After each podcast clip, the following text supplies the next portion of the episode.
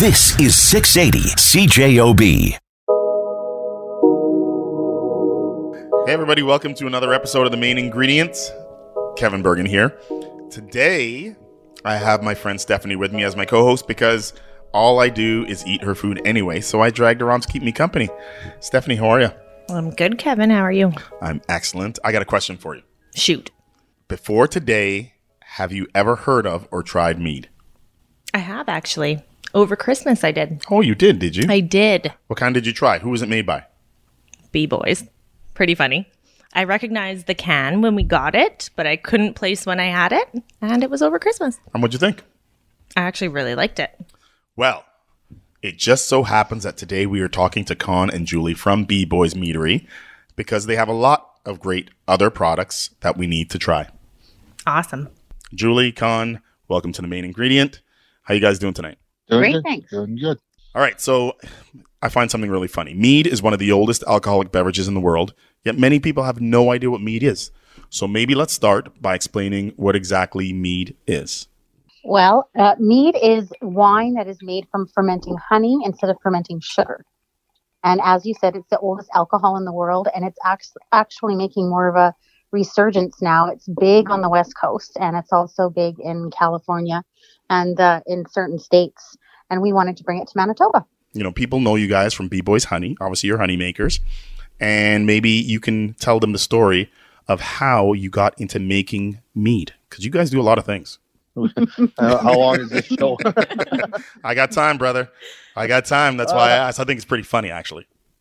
well, actually, it started many years ago. Uh, my dad and my older brother Walter, they uh, they had bees, and I was a young fellow, kind of like a in between their feet, and you know, getting in the way, and they kind of taught me a little bit about bees, and then all of a sudden, the market just died off, and I was a teenager. Everything just fell off the face of this earth. Uh, honey prices went down. It wasn't cheap enough. It wasn't good enough to keep the bee, uh, keep bees or honey. Uh, so they gave up. And I'm gonna say about 12 years ago, 15 years ago, somewhere there before my dad died in 04. He uh, kept bugging me to get back into bees, get back into bees, and didn't want to do it. And one day we were working in the greenhouse because we had a vegetable business and a greenhouse business, and he asked me, and I kind of turned around and snapped him and cut him short off. And I said, "Okay, we're done. We're not doing honey. We're not don't even talk about it no more." And it was almost like taking a toy away from a little kid. he, uh, I saw the look on his face, and I walked outside, and I came back in. and I said, "Okay, we'll do it." And that's how we began getting back into bees. So we started making honey, and he passed away before my bees even showed up. So I wasn't going to do anything. And but Julie and my family, my kids, really pushed us to do it, and we did do it. And I actually got some really bad mentoring from a few beekeepers. Didn't want me to succeed, but another beekeeper took me under his wings and taught me the ropes, and still teaching me every day something new. And uh, I'm grateful to their family for showing me how to basically keep bees. But getting back to how we got into it, we uh, started making honey, and the price of the honey dropped. It was uh, we just got into it. The world market uh, was getting flooded with adulterated honey out of uh, Asia, and honey was cheap. So for us to produce honey and make it was a dollar a pound, and I couldn't keep the lights on for a dollar a pound. So Julie decides one day she did some research and she says, "I'm gonna go into flavored honey." I said, "Sure, go into flavored honey." There was one person who was doing it here, and we approached him to see if he'd do it for us. If we took honey to them, and as he's doing for other people, and package it for us. And there's no, not doing it for you guys. We got one pe- person who does it. Don't want to do it anymore. Well, I'm the type of guy. Somebody tells me no, you can't do it. I say, hang on, hold my beer, watch this, or hold my mead. Literally. So, lo and behold, uh, Julie reached out to Portage Food Development and they uh, taught her how to cream honey, how to make flavored honey, and she did that project. And we got into Sobeys and Safeway and Red River Co-op and a couple other stores around Winnipeg. It was actually Christmas Day. We she was make, preparing, and my wheels are turning. Growing up in the farmers markets and especially Manitoba, when somebody sees you doing something, it's like wait 10 minutes because somebody else is going to come right behind you and drop their price and flood the market. Totally. So I was online and I was looking. She's preparing Christmas dinner, and I said to her, "You know what? Why don't we make meat?" She goes, "Well, what's meat?" I told her. Well, you could hear the pin drop in the room, and she says, "I'm not doing nothing. I'm mm-hmm. done with this project." Blah blah blah blah. You can go live in that shop. well, I worked on her, and mm-hmm. she knows me for over 30 years now, and I'm always that little birdie in her ear saying, "Let's do it, let's do it." It's just like the boys playing hockey. She didn't want the boys playing hockey. Lo and behold, they played for many years up until now. We researched. We did a lot of research over the years, and I know I'm maybe sounding a little drawn out, but we went to California to UC Davis to learn how to make it. Met a whole bunch of interesting people down there. A lot of beekeepers, a lot of different wineries and meaderies and everyone brought the story to this class, which was really good. Julie took the two, three day course, and I went and visited a big beekeeper. And one advice he did give me, he said, I'm successful because I got the right people in my corner. And I kind of took that for what it's worth and came back and we started our meadery. And I knew I couldn't do it alone and I reached out to an individual in Winnipeg. I found saw a post of his on uh, on Facebook, Dimitri Yersha, and we met. And I said to him, "Do you know how to make meat?" He goes, "Well, I'm doing it on a hobby scale." This is well, we're going to do on a big scale. We're going to do a thousand liter tanks. And I said, "You up for a challenge?" He smiled at me like a kid that just scored his first goal, and said, "Sure, let's do it." Hang on a second. And what would make you want to do it on such a large scale right out of the gate? Oh, I'm a type of, I'm the type of guy that's if I'm dabbling too much over my years, as long as I'm not going to jeopardize my family income, I figured, especially Manitoba, and knowing what the long, long process is to get the licensing for for MLCCs and liquor licenses and everything, I said if I'm doing it, let's do it big and a thousand liters isn't much compared to what other guys were doing. And we bought a couple tanks, and I think we got up to about I'm gonna say 2,000 liters, just little little tanks, and that was July 17th we started, which was a year and a half ago. Yeah, my yeah. my parents' anniversary, and uh, which was everything's ironic for all this happening, and we started making it and MLCC we just got in and it was around Christmas time we got in and MLCC kind of I'm not gonna say they opened us with open arms. It was kind of like we were the kid, the kid when everyone's playing hockey and you're the last kid picked, mm-hmm. and they're basically yeah okay let's see what this guy can do. Is can he skate? Can he stick handle? Well, they only took a small order of our stuff, and they said we're not taking no more before Christmas was actually almost a year ago or so. They phoned us on 28th of December, ship us everything you got. Get out of here. And uh, it's been a challenging relationship working with the province, but it is still rewarding where you're learning lots and a lot of people that we work with from MLCC, a lot of a lot of them, like you know me, Kevin, give me five minutes, I'm going to know somebody, and we're going to go back for many years. And totally, hundred percent. They're almost the guys I know there. They know me by name, and I know them by name. And it's actually funny when I do phone them because they're it's almost like they're family already. So. But awesome. uh, to go on a to go on a large scale, it was I was basically let's do it, and that's the type of guy I am. It's as long as the risks aren't there, and where there's risks and everything, but I don't know. My uh, my brother said to me one time, he says, "You remind me of mom. You're not scared to take a risk." Well, I think his risk is paying off. They make great mead, right, Steph? They sure do. Okay, so time for a short pause and a drink. Then back with more from Kon and Julie from Bee Boyzz Meadery. Kevin Burgin is my name, and I'm here with guest host Steph Wall, and we are drinking craft mead from Bee Boyzz Meadery in Oak Bluff. Steph, Your thoughts on what we've tried so far? That's the only reason I came on the show, Kevin. Real nice. Real nice. Kon and Julie are here from Bee Boyzz Honey, and they are the guests. There have been or are a couple other local companies that make mead, but not like you guys make it. And you guys are the only ones that actually produce your own honey to make it, right? Correct. Yeah, we're the only beat a bottle meadery in Manitoba where we use all of our, our, our own Manitoba honey. What do you think some of the advantages are to that? Uh, the advantages, I think the advantages that we, we know where the honey comes from. And I think that's really important. And when speaking with your customers, I think they find it um, very intriguing for you to be able to t- give them the answers they want of where it's sourced from, what sort of honey that you're using. Is it spring honey? Is it fall honey? Um, and and knowing how you were able to achieve that. They love those stories. That's what we're finding at different shows and markets. Not that there were very many this past year, but actually, despite that, we've really survived quite well. So it's funny because we've done a lot of experiments with different types of honey, like different seasons of the honey. And one of the honeys that we do use is usually a fall honey. It's more darker, it's more a little bit more heavier. Uh, and when I tell a person to try the meat, I, I usually tell them when you try this, this is what you're trying. You're trying the goldenrods, you're trying the thistles, a little bit of canola and clover in there a lot of fall honey is a lot of wildflowers, so you're getting the aromas and the taste. Where the earlier honey, you're getting the dandelions, the canola, the alfalfa, the clovers, especially the, the leafy spurge, and that maybe turns the meat a little bit more um, citrusy. yeah, brings up different notes.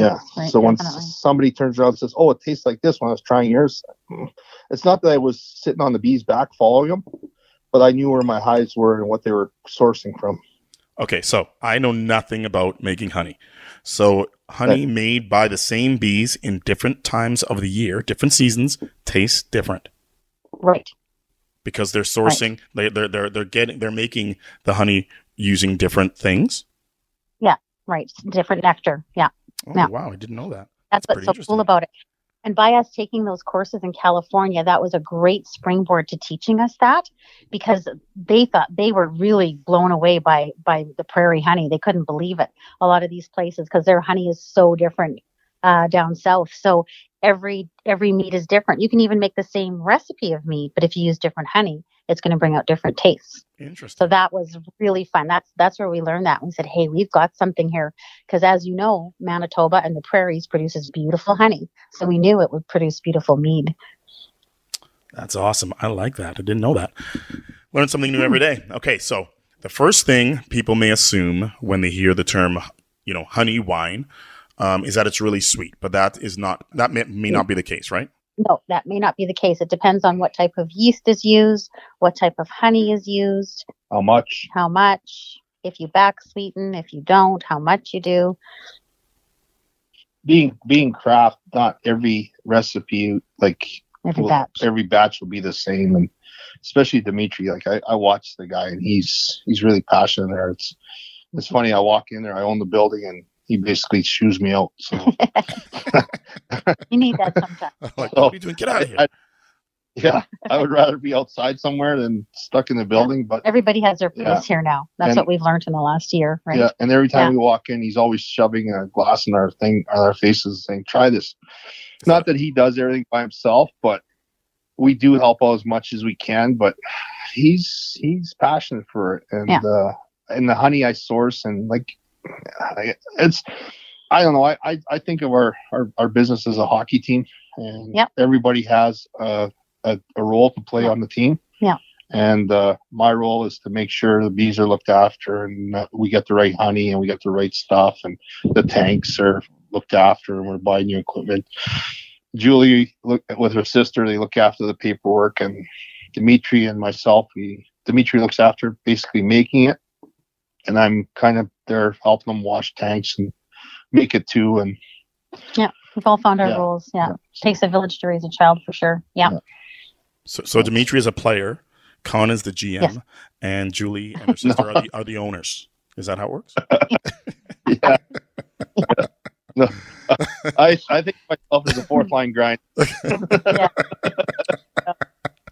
I love everything goes back to hockey. I love you for that, man. You know, I And love hockey. Julie's the coach. She's telling me I'm not moving my legs. So, you want a new contract? You better get busy, buddy. On your site, you have you have things listed differently. So you have honey wine in bottles and craft mead in cans.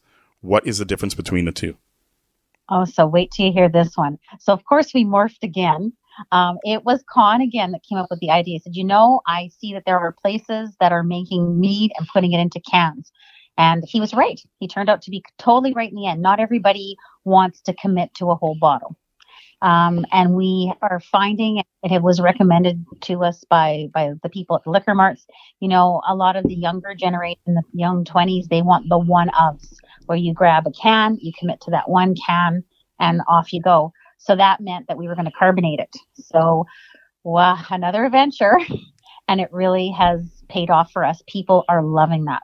Um, and we've come out with, we keep coming out with more and more varieties um, and still more to come um, of the canned varieties. And it, again, it's changed the mead. It's so different. It's a lower alcohol, usually five to six percent with the cans, whereas the bottles are about nine to fourteen percent alcohol, and uh, people are loving it. It's a it, it's again another twist on mead. Kon, I want you to I want you to say thank you to me right now. Your wife said you're right, and it's recorded, yep. and it's going to be aired yep. on the radio. Okay, so you're welcome. hey, hey, Kevin, like I, I, was just about to say, she let you know what we were we were we are in a tie game, and she let the fourth line go up, and the fourth line scored a goal. it's totally true. okay, we're gonna take a little break, and when we return, we're gonna talk more with Kon and Julie from Bee Boyzz Meadery in Oak Bluff. Right after the news, weather, and sports here on 680 CJOB. Welcome back to the main ingredient. Kevin Burgin here, along with Stephanie Wall, drinking mead. Stephanie, would you enjoy drinking mead the same way you drink wine? Well, of course I enjoy it, but it depends on the hangover. Nice, real nice. We're talking to Kon and Julie from Bee Boyzz Meadery. Okay, all right. So, okay, so here's the fun part. I don't know. I don't know if you guys have listened. we we've been silently, or at least trying to be silently, drink as you guys are talking. Like there's ice clinging around. Um, so we're mm-hmm. going to crack open a couple and we're going to taste them okay. and let's all you guys can weigh in on your on the you know technical part and how you made it okay, we are drinking pedal pusher that that's a that's a rhodomel. It's a uh, what? so what it is it's a rhodomel r-h-o-d-o-m-e-l i know it's a strange word but it's not a rosé it's a rhodomel and it's very unique. It is making uh, mead by fermenting um, dried edible roses. So Dimitri um, had done uh, one like that and then one with a lavender. And I was so in love with the rose when I said, we have to upscale this one. I love it. Because to me, it's unlike anything I've ever had before. And I actually had a lady here. I was laughing. I had a lady uh, purchase some, I guess last week. She came and bought six bottles and she said, I don't like wine, but I love this and I need to escape my children. okay. So she had like a van full of kids. I'm taking all this home, she says. Okay. Come on. But uh, we have kids. Can we blame very, exactly. But that one's that one's really unique, and I'm I'm sure you're you're noticing that and tasting it. It's a very floral. It, I believe it sat for, if I recall correctly, it was about four months. It sat on the dried edible roses. Oh wow! And uh, so for, first of all, it was a challenge to find them.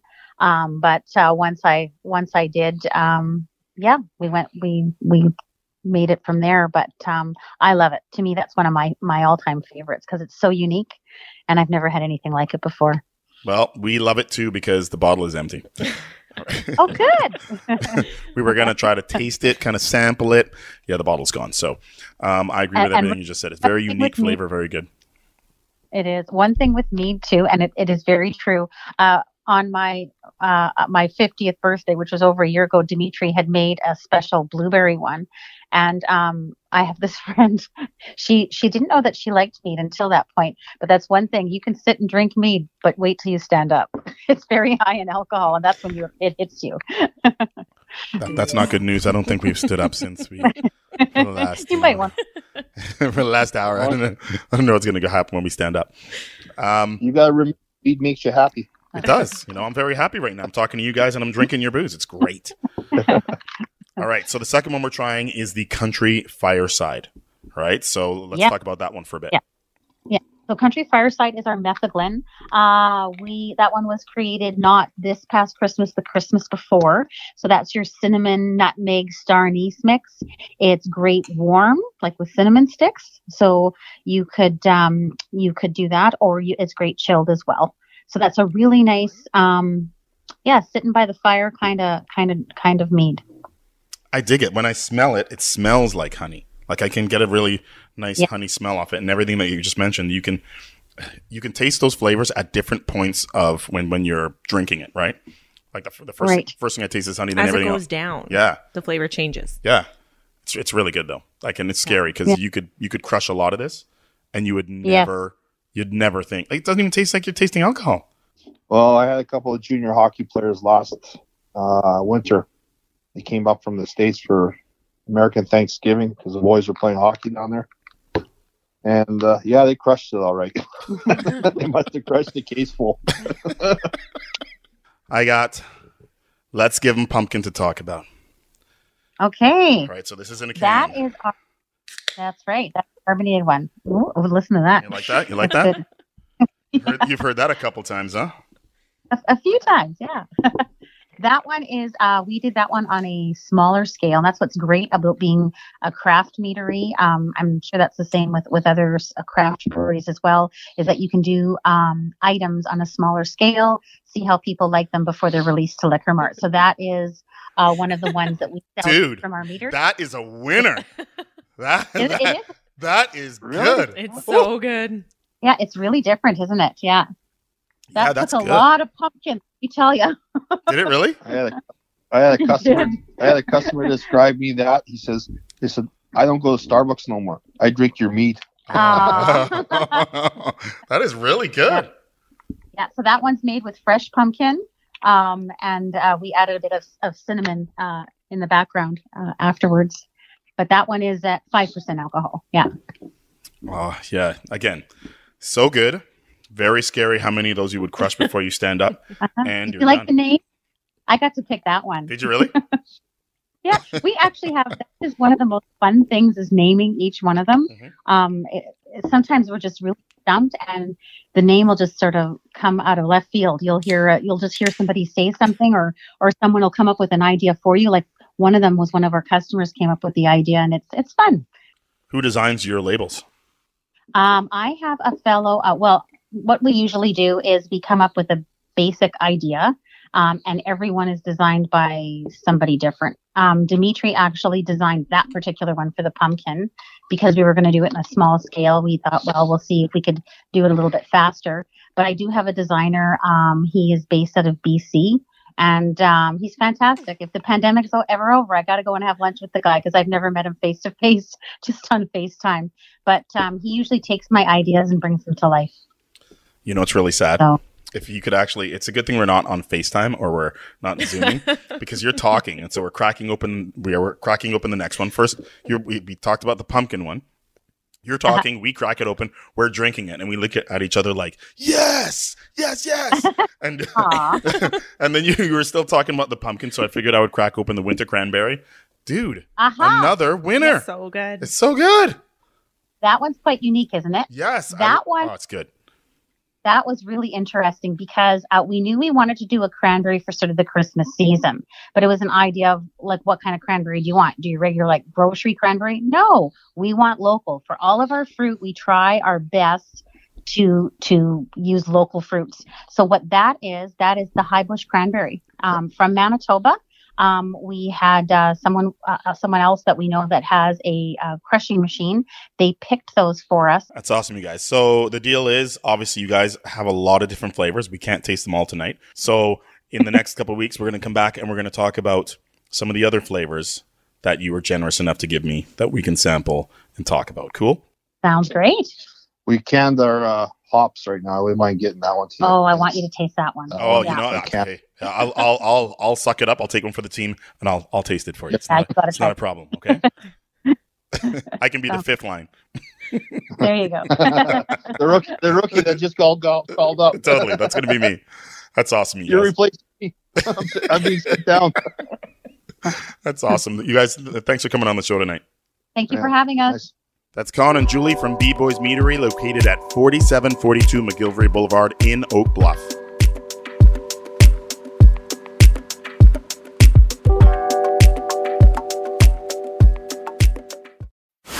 This is 680 CJOB. 911.